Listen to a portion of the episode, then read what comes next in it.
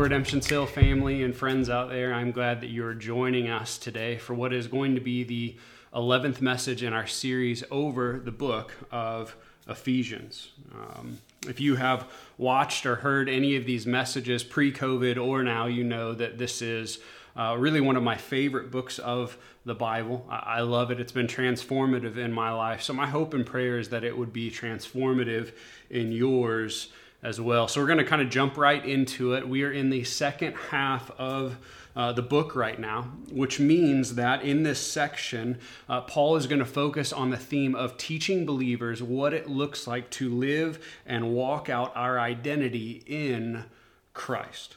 Uh, Ephesians has done a lot of work to show that if you are a follower of Christ, if you are redeemed, if you are saved, uh, that you've been given a brand new identity. It, it's one that you didn't earn, you didn't deserve, you didn't merit it, uh, one that really was quite foreign to, to you.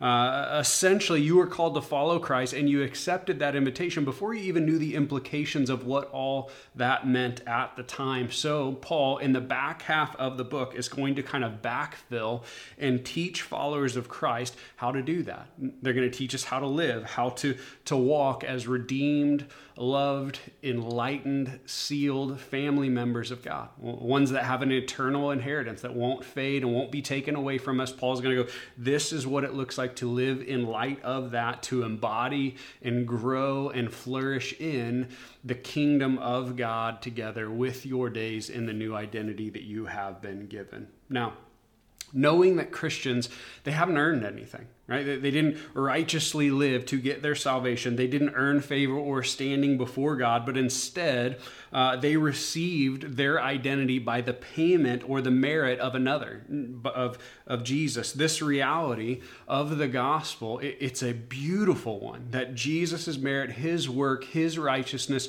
earned and paid for our salvation. That is a beautiful reality, but also here uh, we have to understand it's a mind bendingly confusing confusing one at times because it almost starts this cycle of, of kind of the chicken and the egg in our lives where we, we kind of progressively ask over and over okay, well, what comes first, orthodoxy or orthopraxy? Mm, those are fancy words, but they're really not that complicated.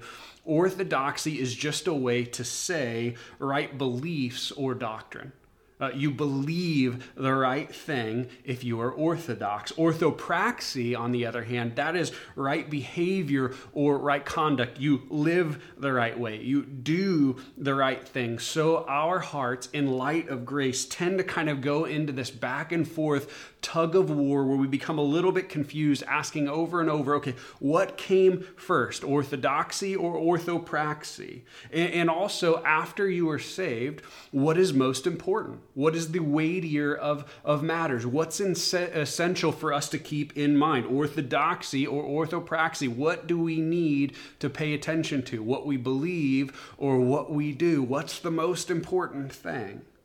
Well, Paul has already shown us that orthopraxy, right behavior, it's not what saves any of us.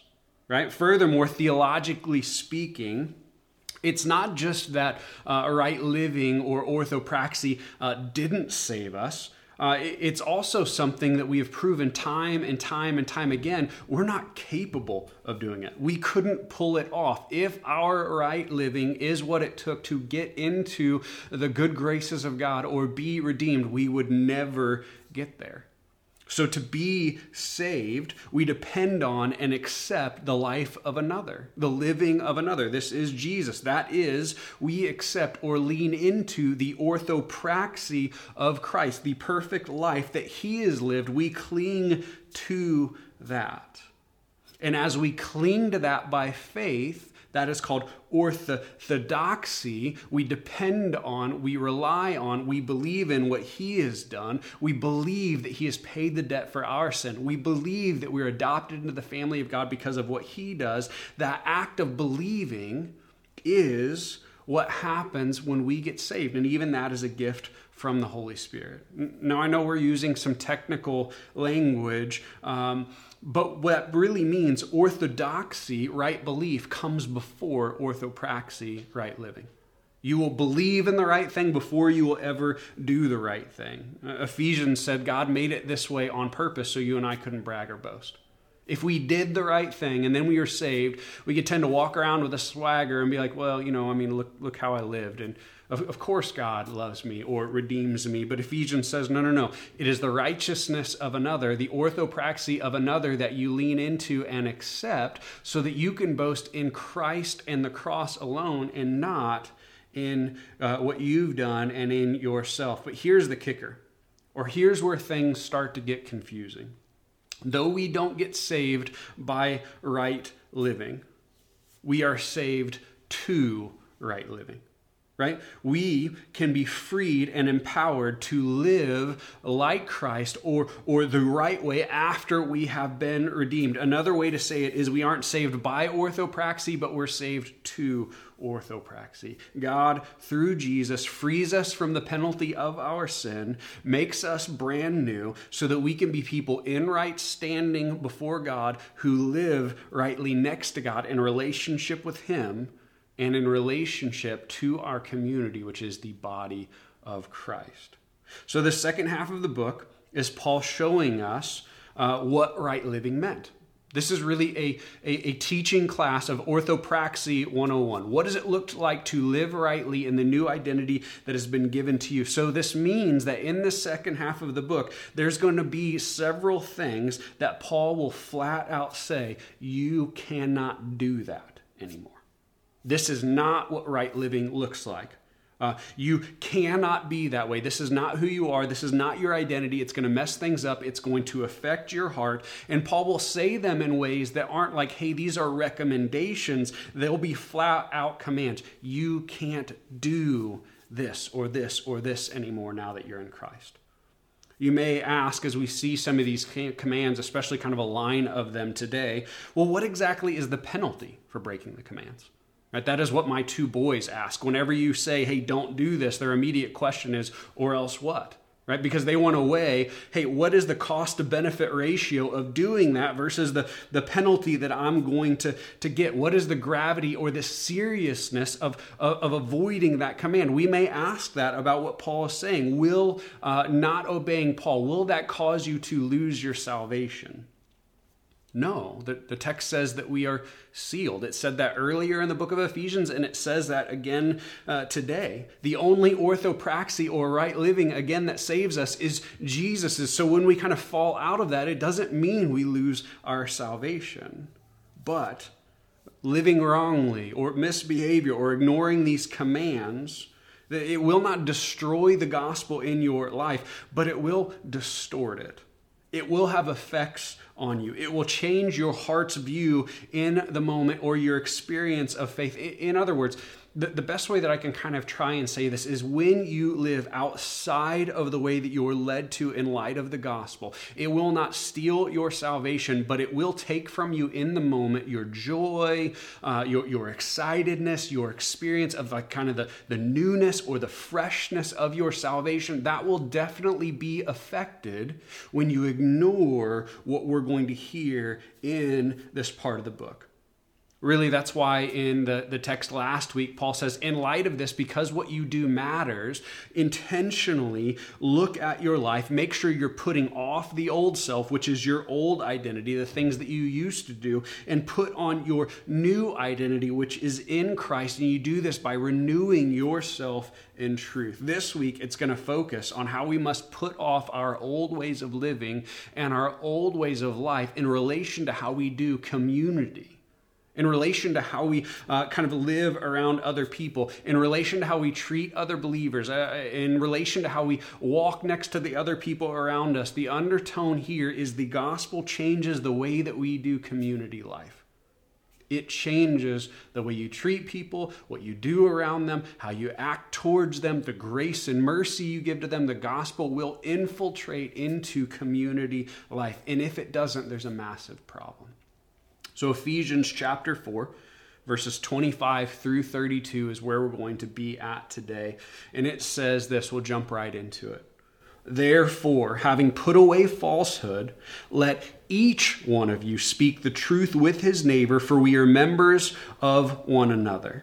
Be angry and do not sin. Do not let the sun go down on your anger and give no opportunity to the devil. Let the thief no longer steal, but rather let him labor doing honest work with his own hands so that he may have something to share with anyone in need. Let no corrupting talk come out of your mouths, but only such as is good for building up as fits the occasion, that it may give grace to those who hear.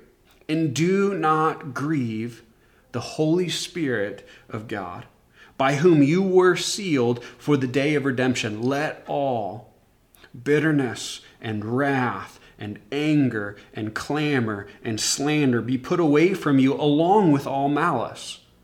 Be kind to one another, tender hearted, forgiving one another as God in Christ forgave you. So we'll dive right into this. Paul kind of gives a list of, of, of, do's and, and don'ts. Many of them, or most of them, are actually don'ts pertaining to community life. And the very first one Paul jumps into, there's four in a row, has to do with putting away lying. Putting it away. He says it this way put away falsehood. Put it completely away. Each and every one of you, put away falsehood and speak truth to your neighbor. Why? Because we're members of one another. We're members of the body of Christ. We're united on a service level. When someone says something like this, we can t- kind of tend to hear, okay, don't lie. Cool, got it, done. Right? We think, well, that's kind of a junior varsity kind of beginning look on a, an obvious thing on how we are to, to live. But to put away all falsehood, and to engage in speaking truth. That is a very nuanced and overarching and, and, a massive approach to truth and reality in general. And Paul's saying, make sure you lean into that. This means so many things for how we conduct ourselves. It means, hey, uh, be careful about your need to exaggerate things around other people. That, that, is, that is not putting away falsehood. Don't allow yourself to speak or portray false realities to others around you either, including the way that you kind of tend to paint a picture for other people that, that in that picture you're maybe a little bit better or a little bit more polished, or maybe you've accomplished more or, or, or you did more, or you just kind of look better in light of the, of the picture that you have been painting in front of them. This command from Paul we have to see it's bigger than just, hey, don't tell massive whopper lies. It's bigger than that. It leads into painting and projecting a proper perspective of reality to the people around us. Project what is real, not what you would like to be real, not what you would like to be seen as. Project what is true. No propping yourself up by stretching the facts of what you've accomplished and no minimizing the full extent of, of, of where you struggle or, or kind of tend to have some, some issues. See, we don't add to reality things that aren't there. And we don't take away from reality things that are there, no matter how appealing it may be, no matter how socially acceptable it may be, no, no matter how, how, how much it would kind of make us look better, or no matter how much we think, well, it's just harmless. We don't add things that aren't real, and we don't take away things that are real. Put away falsehood. Stop projecting and painting pictures of reality that do not exist. Paul gives us the why uh, in a way that kind of deserves to be processed further together. We do it because we're members of one another. We are believers. We are connected as the body. The front half of chapter 4 of Ephesians talked about this extensively. You're members of other people. So essentially, when you lie or engage in falsehood, it hurts and affects the people around you by painting a false representation of reality for them or withholding information that, that may benefit them or may be helpful for them to know. And if you've ever been around someone who lies like you, you know what it's like. It erodes trust. It, it takes peace. It, it takes confidence away from the relationship when you know someone doesn't tell the truth all the time. And you begin to have to engage with someone going, I wonder if this is real or if this is another one of their things or if this is just the way so and so exaggerates. And you begin to not have this healthiness in the way you relate to people. So Paul says, put away falsehood. Do not erode at the foundation of how you relate to other people by changing what is real. In the culture that they lived in, not much different than ours, lying had become almost automatic, expected, and, and kind of universal. Hey, everyone does it. It was an accepted way to get what you want, and also an acceptable way to not get in trouble or, or be held responsible for things that you don't want to be. And Paul says, Hey guys, I understand that everyone else did that, but that is not how the kingdom of God operates. That's not what you were invited into. And this is also the hard part we have to understand. Jesus did not spill his blood to let us hold on to and keep a culture of lies. He, he, he didn't do that. Further, to lie, he, he, hear me, because this part is maybe difficult for some of us to hear.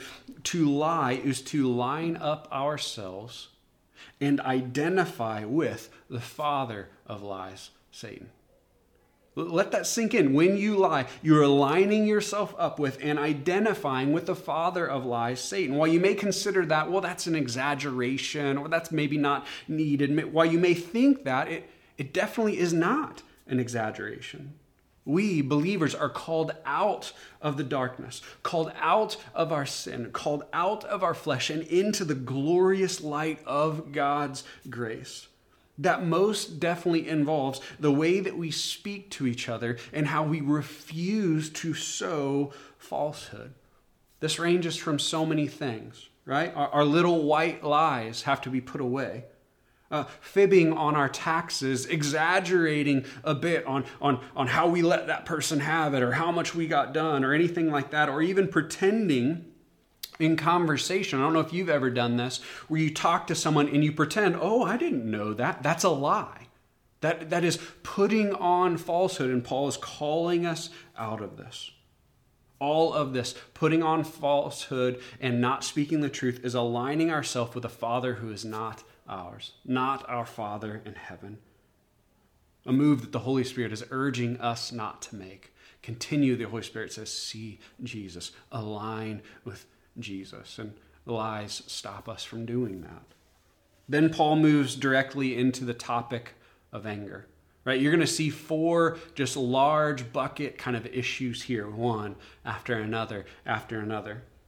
And Paul says it's okay to get angry at times. Anger in and of itself is not a sin, but we have to give our anger limits and boundaries and time frames. We have to deal with our anger appropriately and quickly.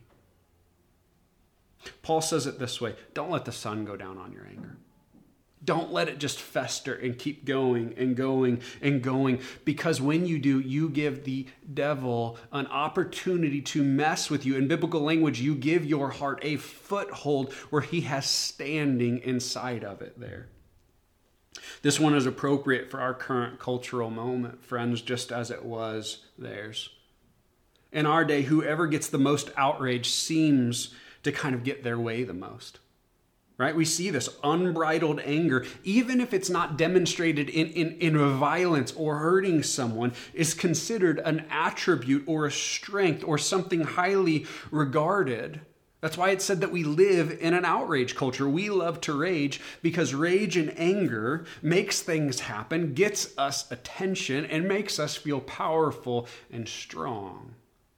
See, we love to get angry.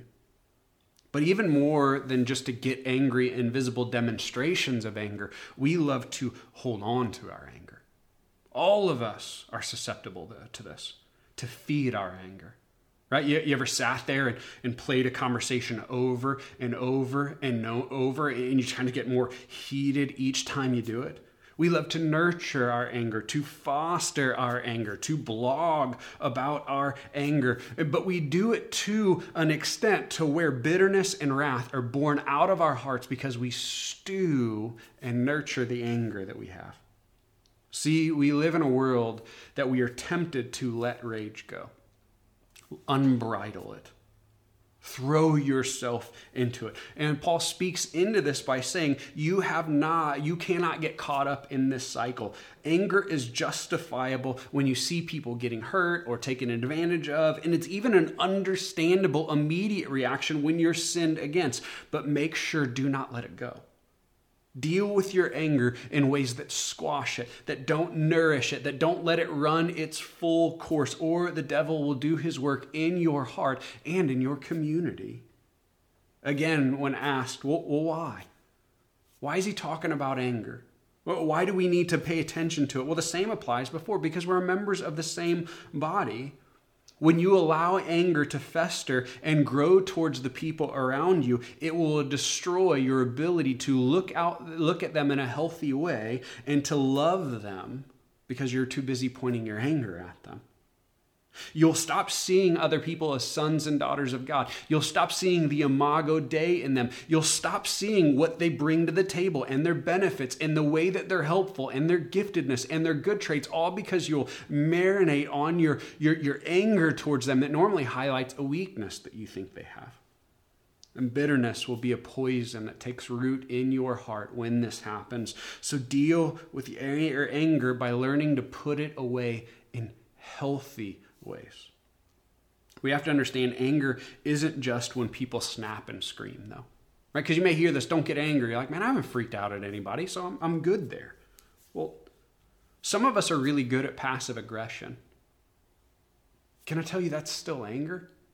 Uh, just because you don't quote unquote snap, right? Your your your your uh, kind of a quick biting comment that wasn't yelled that that's still angry. Your kind of cold shoulder, your kind of uh, uh, aggressive way of saying something, even though it's not loud and you don't have a red face, that's still anger. Some of us really, really are good at holding on to frustration and, and irritation. That's just harbored anger. Right? We have to understand because you don't lash out doesn't necessarily mean you're not angry. It just may mean you're too chicken to let your anger go at the person you have it towards. We can be angry without flipping out, and but we have to learn to deal with that. Again, if you suffer in silence with anger, it doesn't mean that you're not angry. It just means that the, the anger is demonstrated in your heart instead of out in the physical world around you. We have to get this. The Holy Spirit would lead us to let it go. Deal with the root cause of your anger so that you can walk in peace and joy and so that you can love your neighbor.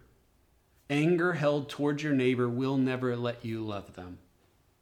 A decision to harbor anger is another decision. This is going to be repeated as well. It's another decision to align with Satan, the one who wants to destroy, the one who wants to, uh, to, to pull us into our pride, to justify our anger. It's aligning with him when we won't deal with our anger. But the gospel beckons us to lay it down to lay down our anger, and to love the people around us well. A decision that all of us are going to have to make. Will we lay down anger or will we foster it?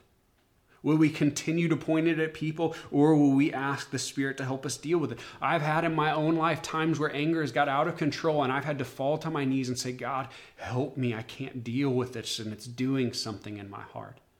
We all will have decisions. Will we just not worry about it or will we ask God to help us with our anger? The third is this stealing. Don't steal.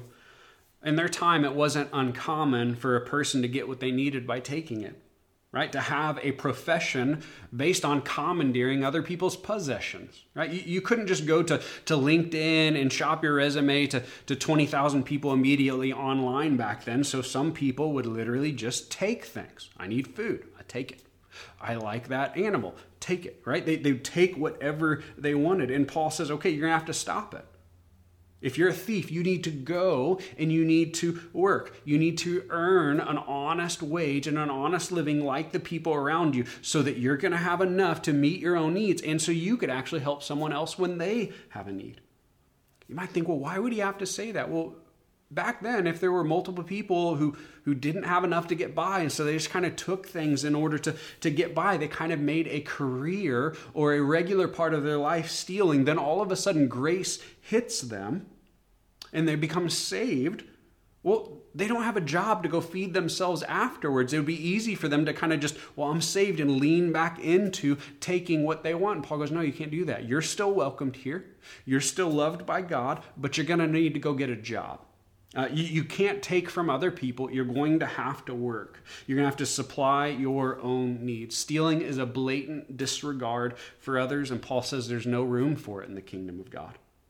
Stealing is another way, again, of aligning ourselves with Satan instead of God the Father. Because theft does this it declares, I am greater and I deserve more than I have, and I don't trust God to fulfill me, so I will take what I need. This is the calling card of Satan. This is what he does. His entire work is based upon that. I deserve more, so I'll go get it for myself. Paul says, don't align with that. Then the fourth and last out of this run of very specific commands that Paul gives us is the one that is probably uh, the most difficult and dangerous for, for all of us. It's a hard one because uh, there's no one who is not susceptible to it. Paul says, Let no corrupting talk come out of your mouths. Uh, we can pass by these words so quickly, we miss the kind of seriousness of the way that Paul says them. He does not say, hey, watch out for, uh, or, or hey, try not to use corrupting talk. Uh, he says it pretty strongly. Don't you dare let it come out of your mouth. Right? If someone points you and, and says, hey, don't you dare let that come out of your mouth, you're like, whoa, they're serious. Paul is very serious about this. This phrase corrupting talk has been translated many ways over time. Some have taken it just to mean like don't tell any dirty uh, jokes or, or say words that, that, that, are curse words that start with F. Some people say that, but that, that's not really the full picture of what Paul means here. Paul is saying, do not use your words in a way that tears things down.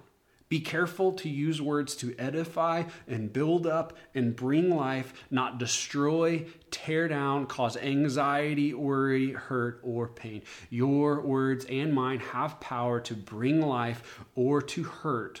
Paul says, point your words the right way. Our words are weapons. We know that, and we've used them like that.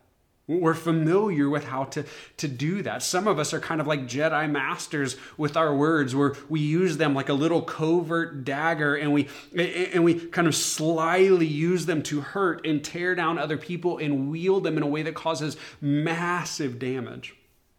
And at other times, we use our words like wrecking balls. We're not covert.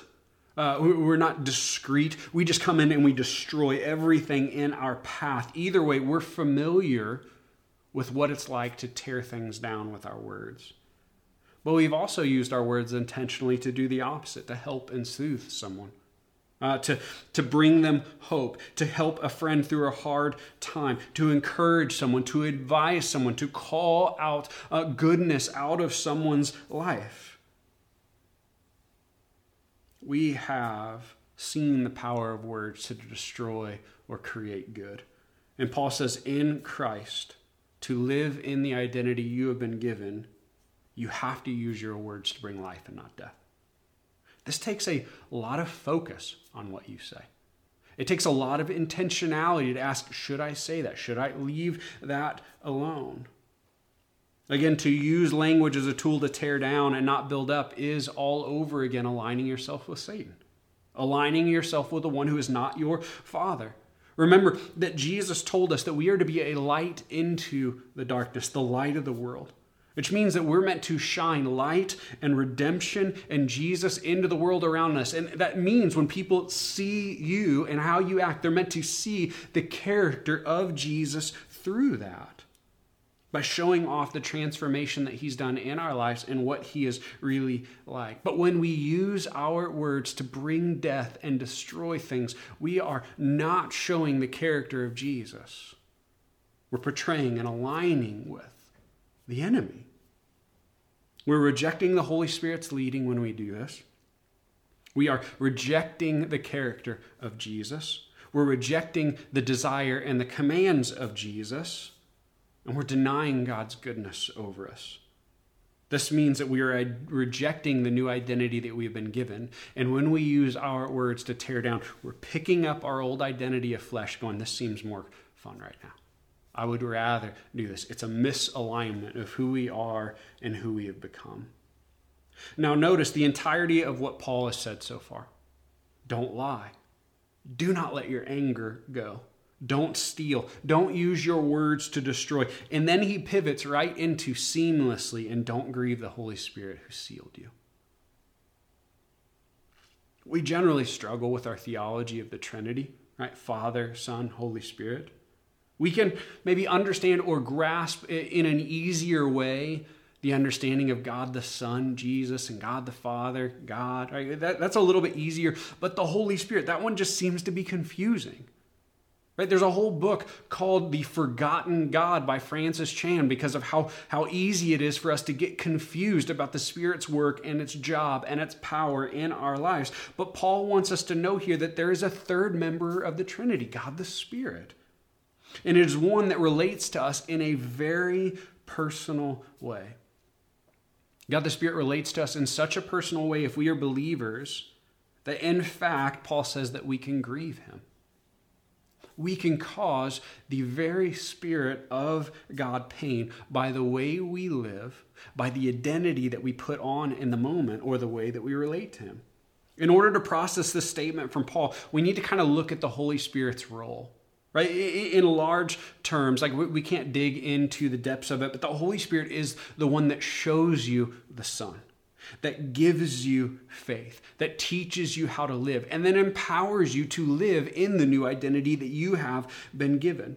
That's why the Bible calls the Holy Spirit our counselor counsels, advises, walks next to us because the Holy Spirit is actively and intimately involved in guiding our steps, in helping us know what to do and how to live. So the Spirit aligns our heart with Christ so that we may grow in what the Bible calls the fruit of the Spirit.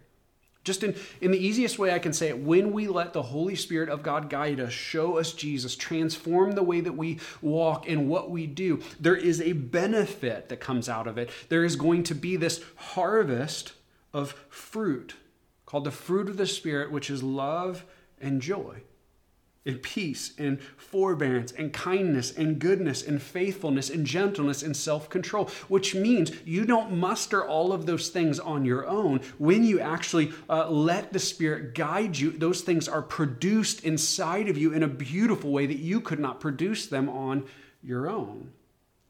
Paul's point in the text is that when we lie, when we let our anger go, when we steal, or we use our words to destroy, we are rejecting the Holy Spirit's uh, guide in our lives. And we're rejecting the Holy Spirit's call to align ourselves with Christ and saying, Yeah, yeah, yeah, you, you know what? Leave me alone right now. I'll do whatever I want. I don't care who you say I am right now. I'm going to do that instead. When the Holy Spirit is pointing us at Jesus, we go, Leave me alone. I would rather align myself with the enemy right now. Again, we might think, Well, I, don't like that. And that's heavy language. Or maybe that's overkill. It, it's not. It's not. This is the identities thing. When we put off the new identity that we have been given, we say, I don't want to align with God or Christ in this moment. It looks better to me to turn and walk in the way that I used to and align myself with the enemy. It seems better. I trust that way more. It seems more gratifying. The problem with this is it steals your joy. It steals the newness, the freshness, right?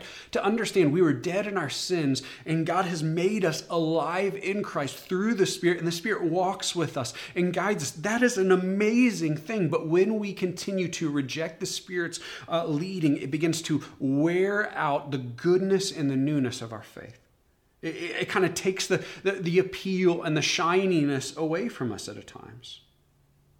Remember in the garden in Genesis, the serpent, Satan, tempted Adam and Eve. But he tempted them with more than just an apple. What he was tempting them to do is, is he was tempting them on who they would align with. Right? Instead of trusting in and finding meaning and a connection with alignment with the Godhead, they were being tempted to align with the enemy, to, to go do your own thing. And when we continue to fall into these sins now, we grieve the Holy Spirit Because the Holy Spirit is trying to align us with Jesus and let us walk in freedom. And we're, we're pushing that away to instead align with the enemy instead. Now, the text says the Holy Spirit can be grieved by what we do, but we are sealed. Which means, though the Holy Spirit is grieved, we're not kicked out or disowned from the family of God when we decide to align ourselves outside of God. Praise God that the Trinity does not discard and write people off like we do. God is patient, slow to anger constantly inviting us back into relationship to put back uh, on the new identity that we have been given in Jesus the end of the text ends up reading kind of like a recap of Paul's main idea. When it says, okay, put off these things, right? He, he'd given us specific things. Don't lie, don't get, let your anger go, don't steal, don't use words. But, but then he's go, hey, more is going to apply to that. Anything that, that brings bitterness, wrath, anger, clamor, slander, and, and malice, you need to put all that stuff away too.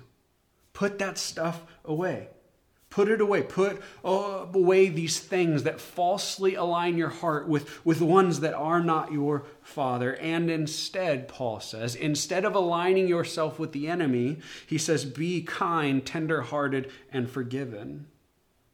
Notice he says, do these things, though, as Christ did them already for you, which is a call to practice aligning with Jesus right? Don't align with the enemy, align with Jesus by modeling the way that he treated you and how you treat other people. This is where Paul makes this list more than just a list of do's and don'ts, and he creates what gospel centered action in community looks like. See, we practice kindness in the way that we freely received it from Christ, remembering how Jesus has been patient beyond what we deserve. We've been given way, way, way more chances, and He's lavished the greatest kindness that we could have ever seen on us by giving us things that we haven't earned and we don't deserve, consistently proving to be good and trustworthy, giving us good gifts and an inheritance. He has been kind. So Paul goes, practice the kindness that He has given. Align your heart with Him by being kind the way that He has been kind to you. We practice tenderheartedness, uh, tenderheartedness with people around us, just like Jesus does with us as well. It's no secret that we are really, really good at not being good or at falling short. And yet, Jesus doesn't pull out the hammer and crush us when that happens. He's patient and persistent, wave after wave after wave of grace and mercy He gives to us. He knew that we would continually fall short, and that's why He gave us an unending supply of grace through His sacrifice. He's given us far beyond what we deserve, and He's far more gentle than we deserve. When we expect him to rage, he is gentle, soft, loving, and kind. Paul says again, align yourself with that Christ. Treat other people in that tender-hearted way, the way he has done so for you. And finally, we practice forgiving like Jesus has already done for us. So often, what destroys the fabric of community, it's destroyed entire churches, is when we walk in unforgiveness. When we say, you know, I know Jesus forgave me, but there's a person around me that I refuse to forgive them. Right? What they have done to me, it's too much. It's too great. Their offense is too serious for me to let it go. This is practicing a false gospel pattern out of pride. It says, you know, I deserve forgiveness, but they don't.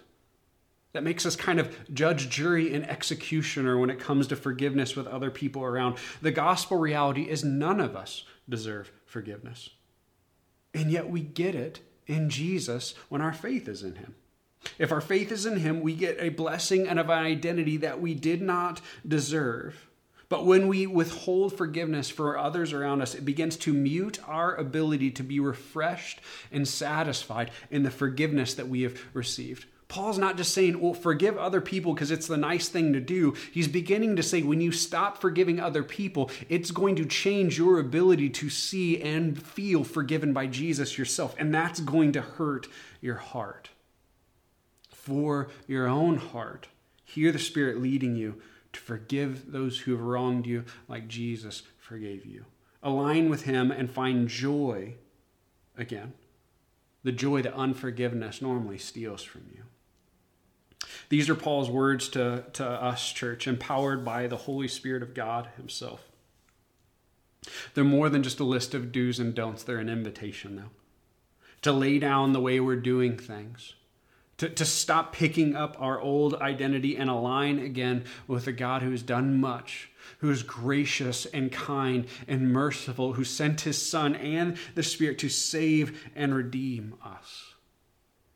I wonder in this list of, of putting away falsehood and, and anger and and even stealing and, and using words to tear down. I wonder if in, in any of those the Spirit has begun to just kind of gently press on you and you realize that, man, there's some, there's some ways that you're putting on your old identity there instead of walking in the new. Because that's kind of how the Spirit works by pressing in gentle conviction, going, hey, you're doing that and it's hurting your heart. And I want to walk you out of that to align back to the Jesus who is good. If that is happening for you this morning, Man, I pray that you understand that conviction isn't a bad thing. It's meant to walk us away from what will hurt us and walk us into the fullness of, been, of what has been done.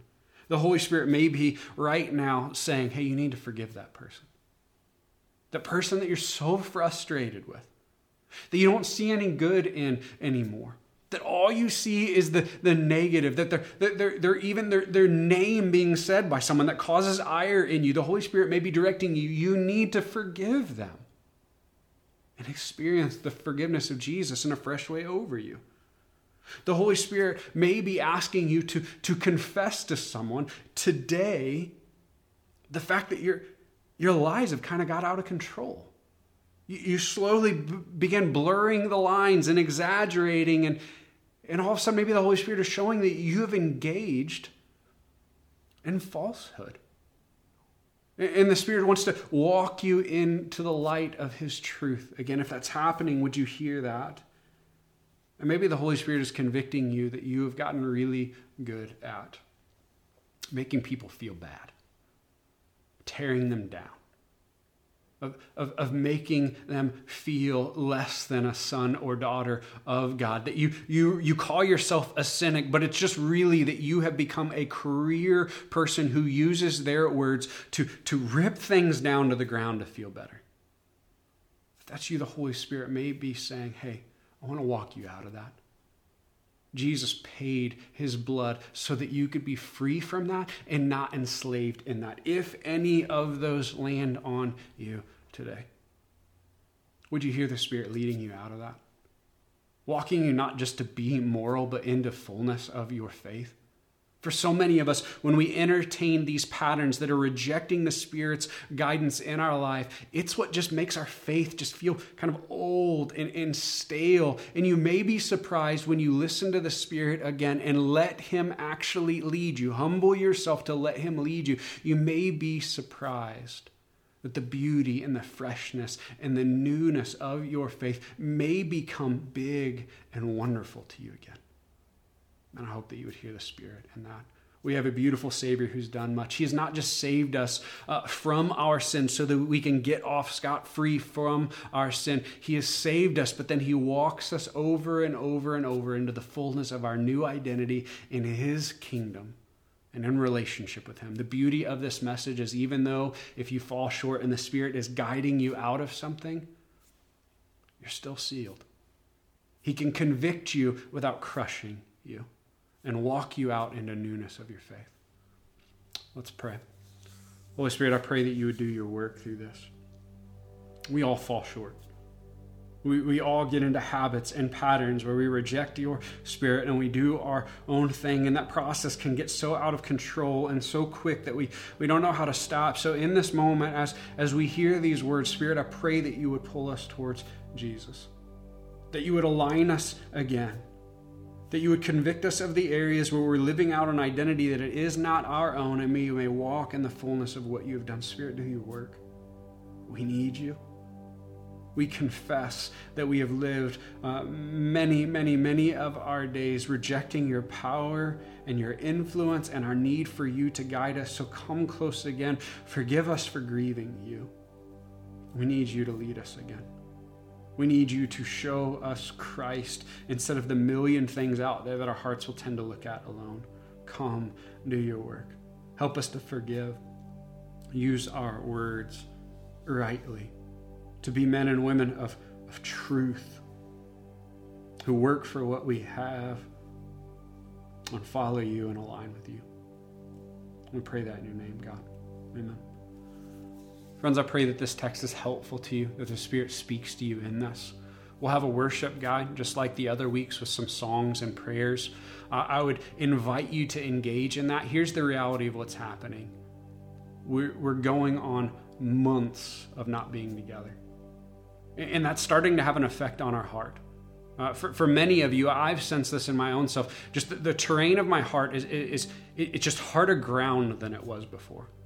And I think a lot of that is because we're not worshiping together.